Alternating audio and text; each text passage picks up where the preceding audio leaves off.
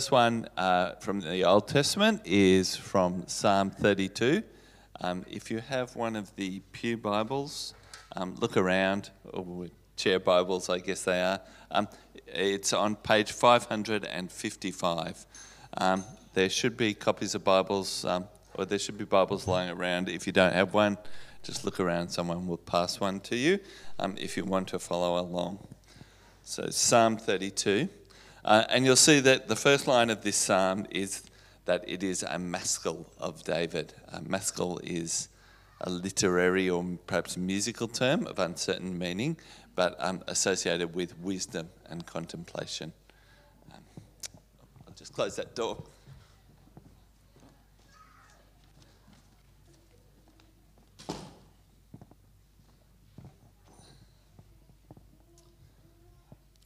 Psalm 32.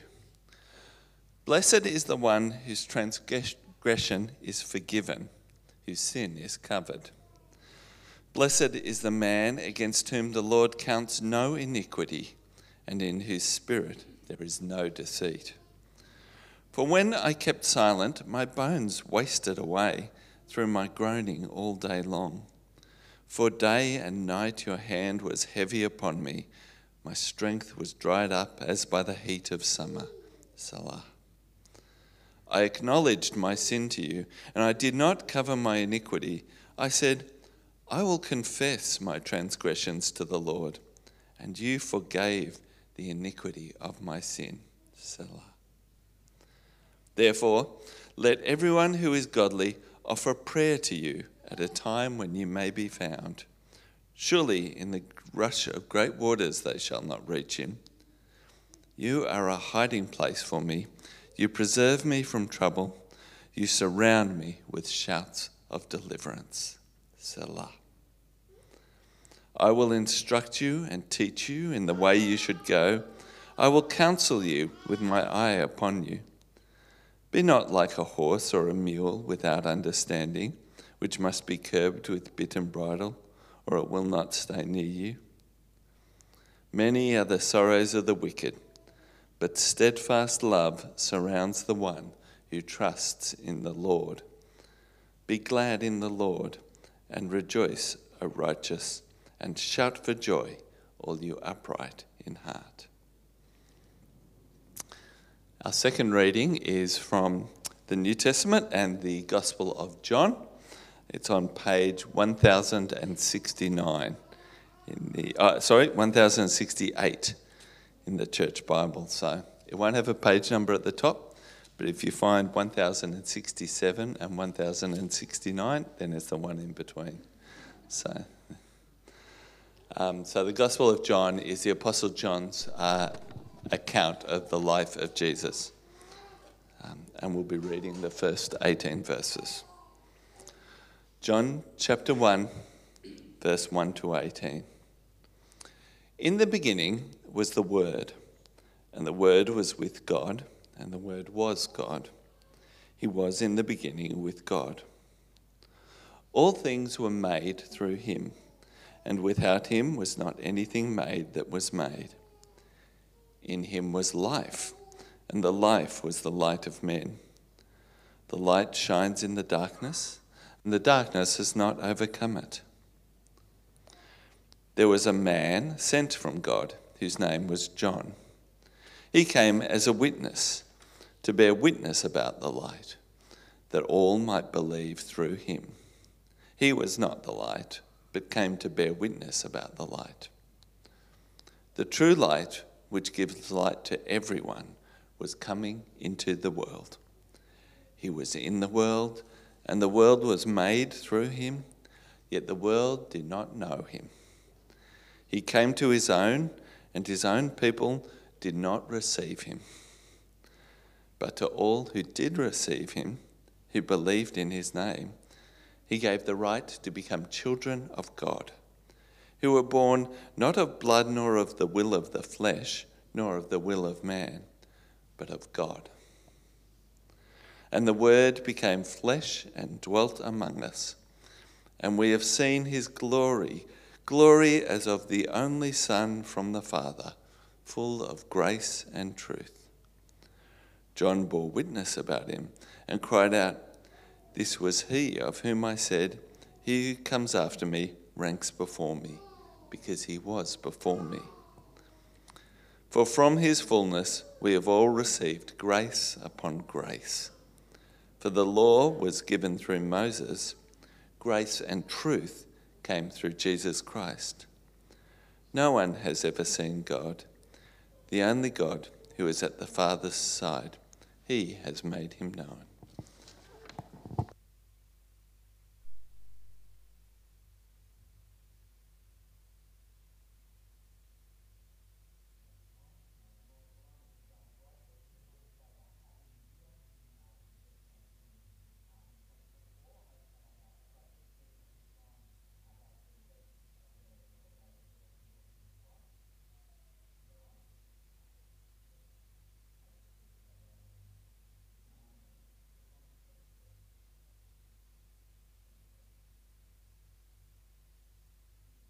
YouTube. Excellent. That's, that's a good thing to know when you're actually using one of these things, right? I apologise greatly, but thank you. Um, I'll speak softer now. Anyway, it is good to be here, and uh, so great to see everybody uh, as we commence a new year together. Let me, uh, let me pray. Uh, uh, the other thing to say is if you want a, an outline of the talk, where it's going this morning, uh, you'll see it there on the back of your handout. Let's pray and ask God to help us. Our Heavenly Father, we give you great thanks uh, for this new year. We thank you, Lord God, that uh, we can gather together, the freedom to uh, reflect on things that, that, we're reflecting on this morning. Give us uh, an understanding of who you are uh, and what you think about us and how we ought to respond in this world. And so be with us now, we pray in Jesus' name. Amen. Well, can I just say uh, thanks for joining us today as we commence our, our January series uh, of talks entitled Meet Jesus. Uh, that's exactly what we'd love people to be able to do as we start 2024. We'd love people to be able to meet Jesus because we're actually certain that if you genuinely meet Jesus, uh, you'll be certain that it's the best thing that has ever happened to you. And so, if you're here this morning, or uh, as, as someone who has questions about this, or wonders what all the fuss is about, or, or just wants to know why we think that Jesus is such a big deal, or, in fact, whatever reason you happen to be here today, uh, we're glad that you're here. We actually hope that you will find uh, what we talk about stimulated, actually help you think through what life is about. Now, our topic today, as we've already heard, is about wanting purpose in life. Uh, what is our purpose as human beings? What should be your purpose in life? How, how can you actually find that out? Uh, it, it, can actually be a, a very challenging question to wonder what your purpose in life should be. And can I say, it's even bigger if we're asking, why do I even exist? I had the uh, great privilege last year of a holiday in Europe. Uh, on the way over, we stopped in Doha, and when I got back on the plane, I was sitting next to a, a woman, probably in her late 30s. Uh, you never know how much people kind of want to talk uh, when you get onto a plane or whether they just want to be left alone. And so we said hi and introduced ourselves, and then we just did our own thing for a while. Eventually, I asked her if she was flying home or heading away somewhere else. Uh, it was a simple question that, in the end, led to a, a very long conversation. Uh, she had just said goodbye to her husband in Doha, uh, who was flying back to America where they lived.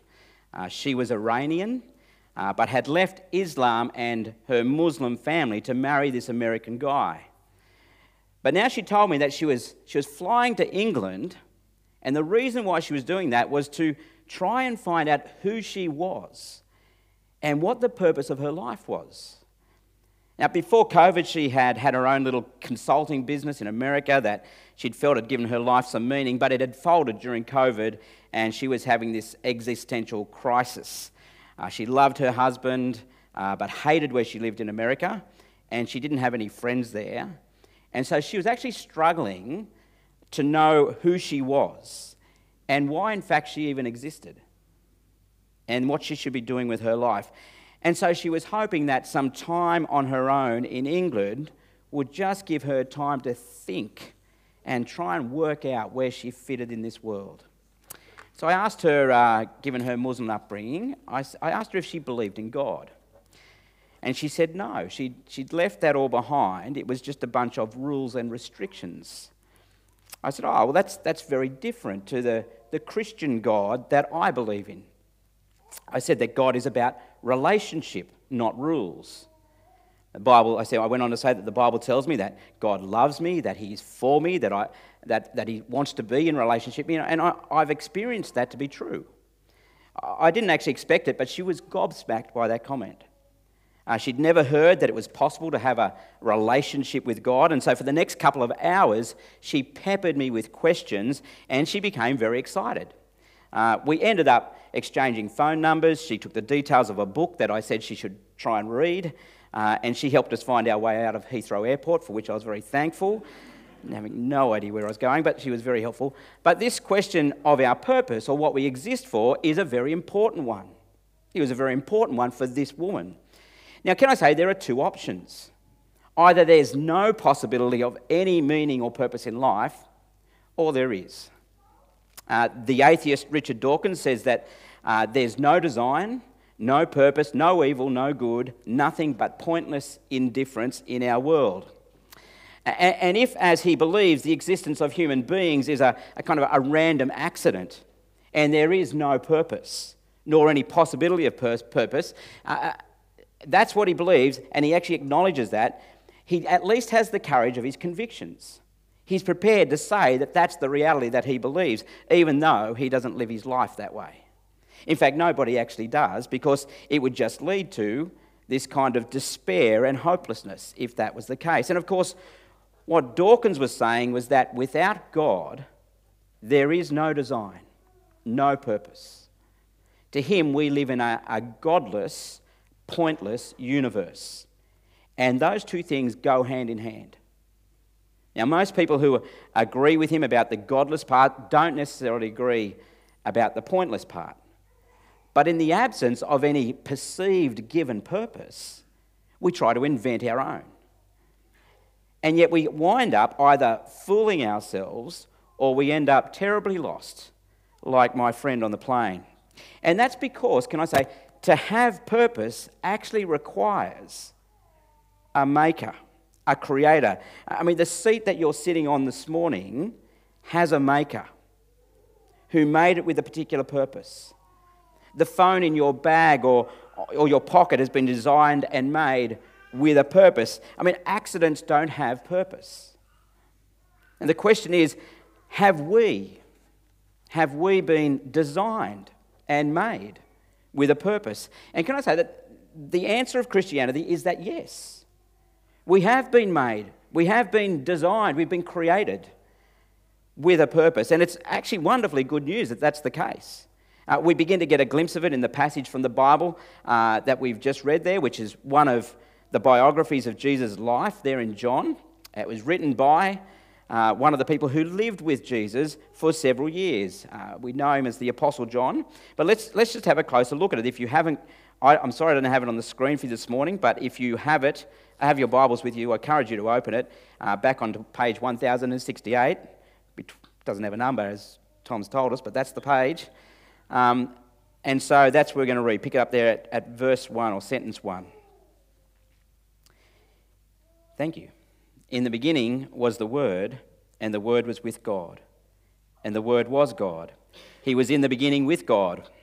All things were made through him, and without him was not anything made that was made. In him was life, and the life was the light of men. Now, can I say at first that sounds like a bit of a convoluted sentence? Uh, and so let me just clarify if I can. Who is this word that was in the beginning with God and in fact was God? Well, it becomes a little bit clearer further down in sentence 14. If you cast your eyes down to sentence 14, we read there, and the word became flesh and dwelt among us and we have seen his glory, glory as of the only Son from the Father, full of grace and truth.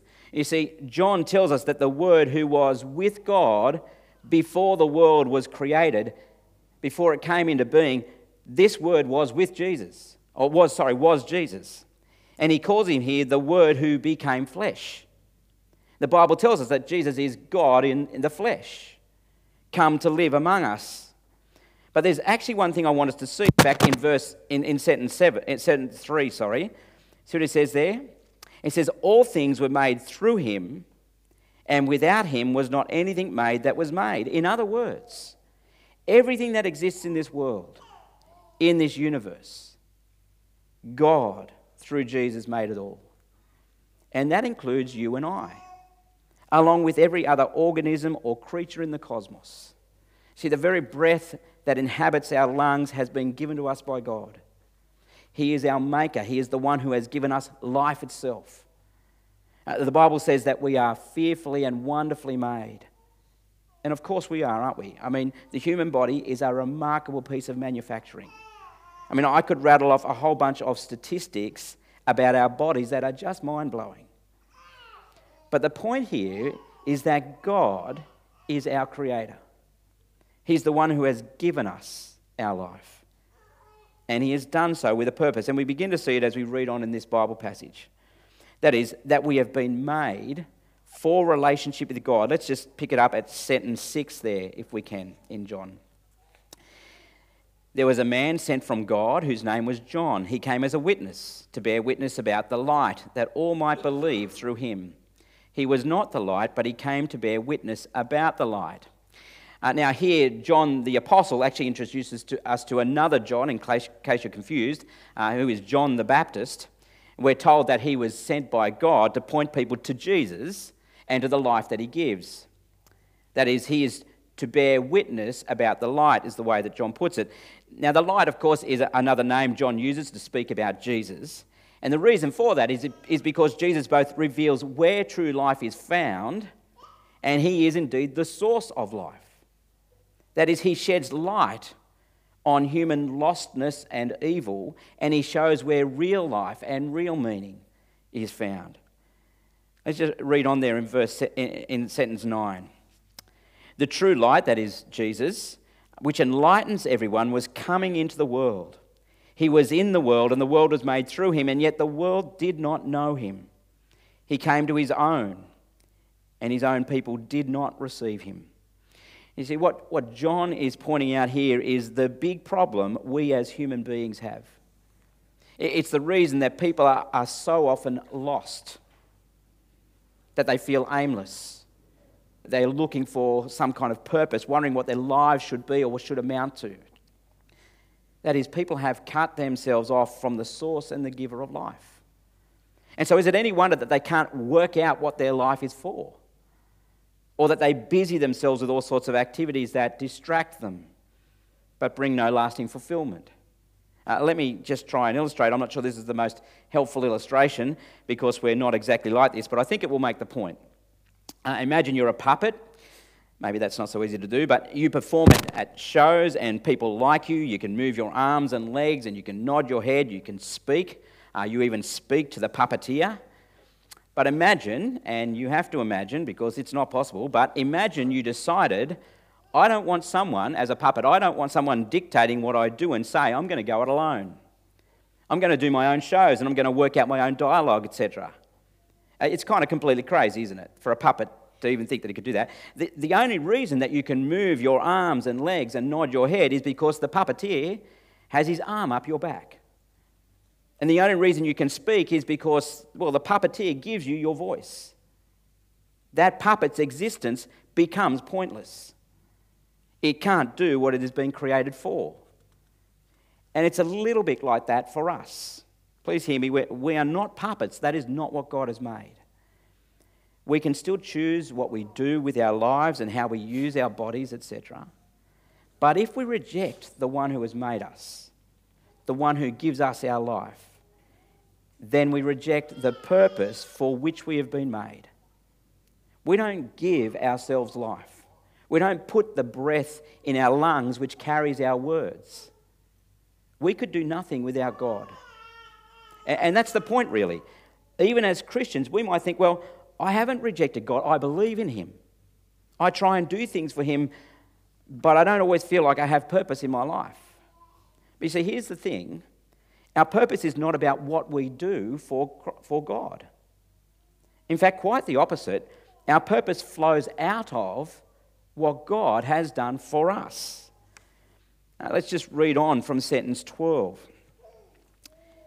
He says, But to all who did receive him, who believed in his name, he gave the right to become children of God, who were born not of blood, nor of the will of the flesh, nor of the will of man, but of God. Is the, the great tragedy of our world, I think, is that people have turned their backs on their Creator. They've walked away from God. They don't appreciate or even recognize all that God has done for them. And the Bible is clear that our rejection of God leads to all manner of problems and evil in our world. But notice that even though we might reject God, He offers to receive us back when we believe in Jesus. See verse 12? But to all who did receive Him, who believed in His name, He gave the right to become children of God. So you're going to say, we, don't, we often don't fully appreciate how wonderful this offer from God actually is to receive people who have rebelled against him as his children. Now, I just want to take us to the other Bible reading that we had in Psalm 32 for a moment to show us what, what I mean. Uh, that was back on page 555 if you're in your uh, church Bibles there. But this is a psalm or a, a, hymn, a song written by King David that expresses the, the amazing thing that God does for those who turn to him. Uh, let me just read the, first two sentences again from Psalm 32. He says, Blessed is the one whose transgression is forgiven, whose sin is covered. Blessed is the man against whom the Lord counts no iniquity, and whose spirit there is no deceit.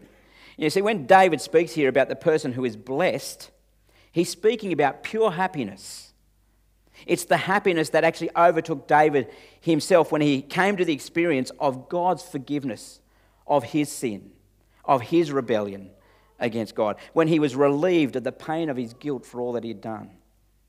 Now, the Bible actually uses the kind of umbrella term of sin to capture all the ways in which we rebel against God.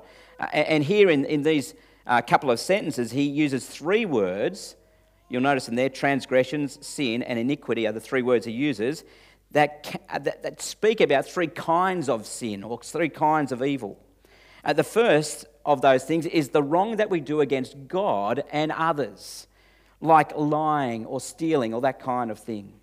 Uh, the second that he's talking about there is the wrong that is committed against God and ourself, perhaps like the things that we do in secret that nobody knows about, but God does.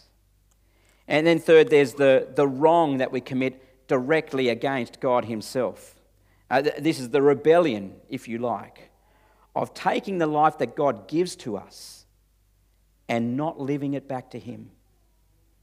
It's the pride and the ingratitude of not wanting God, our Creator, to have any say in our lives, to set ourselves up as little gods of our own lives, who choose our own paths because we're unwilling to receive Him as we should. And can I say, this is the big one. This is the sin that sits above every other wrong thing that we ever do. You see, here is the beauty of what God is offering to us forgiveness and the right to become His children, part of His family. See, forgiveness is a marvelous thing. Can I say, it's a great burden lifted away from us. It's, it's the consequences of our sin against God taken away, cleared. When we receive Jesus and all that He has done for us, He forgives us and He welcomes us. We're now unburdened, we're unashamed, and we can begin to live the life that God has actually made us for. Uh, one writer put it this way he said, Being forgiven by God is the pivotal moment of the human life because it changes everything. And it really does. And Christianity is not what, about what we can do for God, it's about what God promises to do for us. He sends Jesus to reveal God to us. Jesus comes and he, he dies on a cross to take the punishment that we deserve for our sins, and he offers us instead forgiveness. The crushing burden and guilt and shame of condemnation lifted from us. And you see, that's just the start. Because the purpose of forgiveness is to open the way to relationship, a new relationship with God, with our Maker. the one who gives us life and everything to enjoy, the one who welcomes us into his family, the one who has made us for a purpose that will bring more meaning and more joy to your life than you could ever imagine. See, our purpose in life is not invented or achieved or discovered. Our purpose actually flows out as a response to all that God has done for us. You see, what is our purpose? Well, you can see it there at point five on your outlines. My purpose is to praise and enjoy the one who made me. Now, maybe you think that's a little bit of an anticlimax. Uh, perhaps you were hoping there was something more significant to invest your life in. But that's not what the greatest king of Israel thought. It's not what King David thought. Look at, again, Psalm 32. Look at the last sentence of Psalm 32. David is speaking about God's forgiveness and the burden that is lifted from him. And look at how he ends that psalm. Sentence 11. He says, Be glad in the Lord and rejoice, O righteous, and shout for joy, all you upright in heart. You see, here is King David's response to all that God has done for him in forgiving his sins and restoring his relationship with his Creator. Be glad, rejoice, shout for joy, not because of his wealth and good fortune, but in the Lord. See, our, our purpose in life is not bound up in our work or our achievements or our wealth or some humanitarian goal or, or even not in our family. As good as all of those things are, See, no matter what your life consists of, no matter what you might be going through, there's never a time in your life, no matter how difficult, that you can't remember what God has done for you and be filled with thankfulness. There's never a loss or disappointment you might face that can take away the treasure of your forgiveness and your inclusion in God's family. See, God's act of, of forgiving us through Jesus and, and making us members of his eternal family is world changing. It changes my present and it changes my entire future, both in this life and in the world to come. And so it's both natural and right that my response, my purpose, is to praise and enjoy the one who made me. Uh, the, the Westminster Shorter Catechism uh, was written in 1647, so a long time ago, and it outlines actually the key beliefs of Christianity. And the very first question that it poses is this it says, What is the chief end of man? In other words, what is the ultimate purpose of humanity? And the answer that it gives is this it says, The chief end of humanity is to glorify or praise God and to enjoy Him forever. That is, if you're someone who knows the joy of having had your sins forgiven and having been welcomed into God's family, loved, saved by Him, then rejoice. You'll never find greater meaning and purpose than living as one of God's family members and praising God by telling others how good He is. You'll never work out your meaning and your purpose in life if you ignore the very source of your existence. You're not an accident. You've been wonderfully and lovingly made. What a joy to be known and loved by God and to be able to walk in His ways. The Apostle John wants us to understand that at the end of our first passage, uh, what he says is this. This is what he says, sentence 16 in, in John. He says, And from His fullness, that is, from Jesus' fullness, we have received grace upon grace. See, John is saying that from all the fullness of Jesus, who is the means of every part of creation, for those who receive him, he pours out grace. That is, he heaps his generosity on us. See sentence 17 For the law was given through Moses, but grace and truth came through Jesus Christ. And so, if you're really looking for purpose in your life, then can I suggest that you take to heart the words of this famous hymn? Turn your eyes upon Jesus, look full in his wonderful face, and the things of earth will grow strangely dim in the light of his glory and grace. Let's pray. Our Heavenly Father, you are a loving Creator. And not only are you our loving Creator, but you have come amongst us in the person of Jesus to show the depths of your love by dying on a cross for us and by giving us new life. Father, thank you that we find purpose only as we are rightly related to you. And so continue to help us to see you more clearly and understand what it is, Lord God, to give our lives into your hands and so live this life for all that you have called us, remembering all that you have done for us. And so we praise you in Jesus' name. Amen.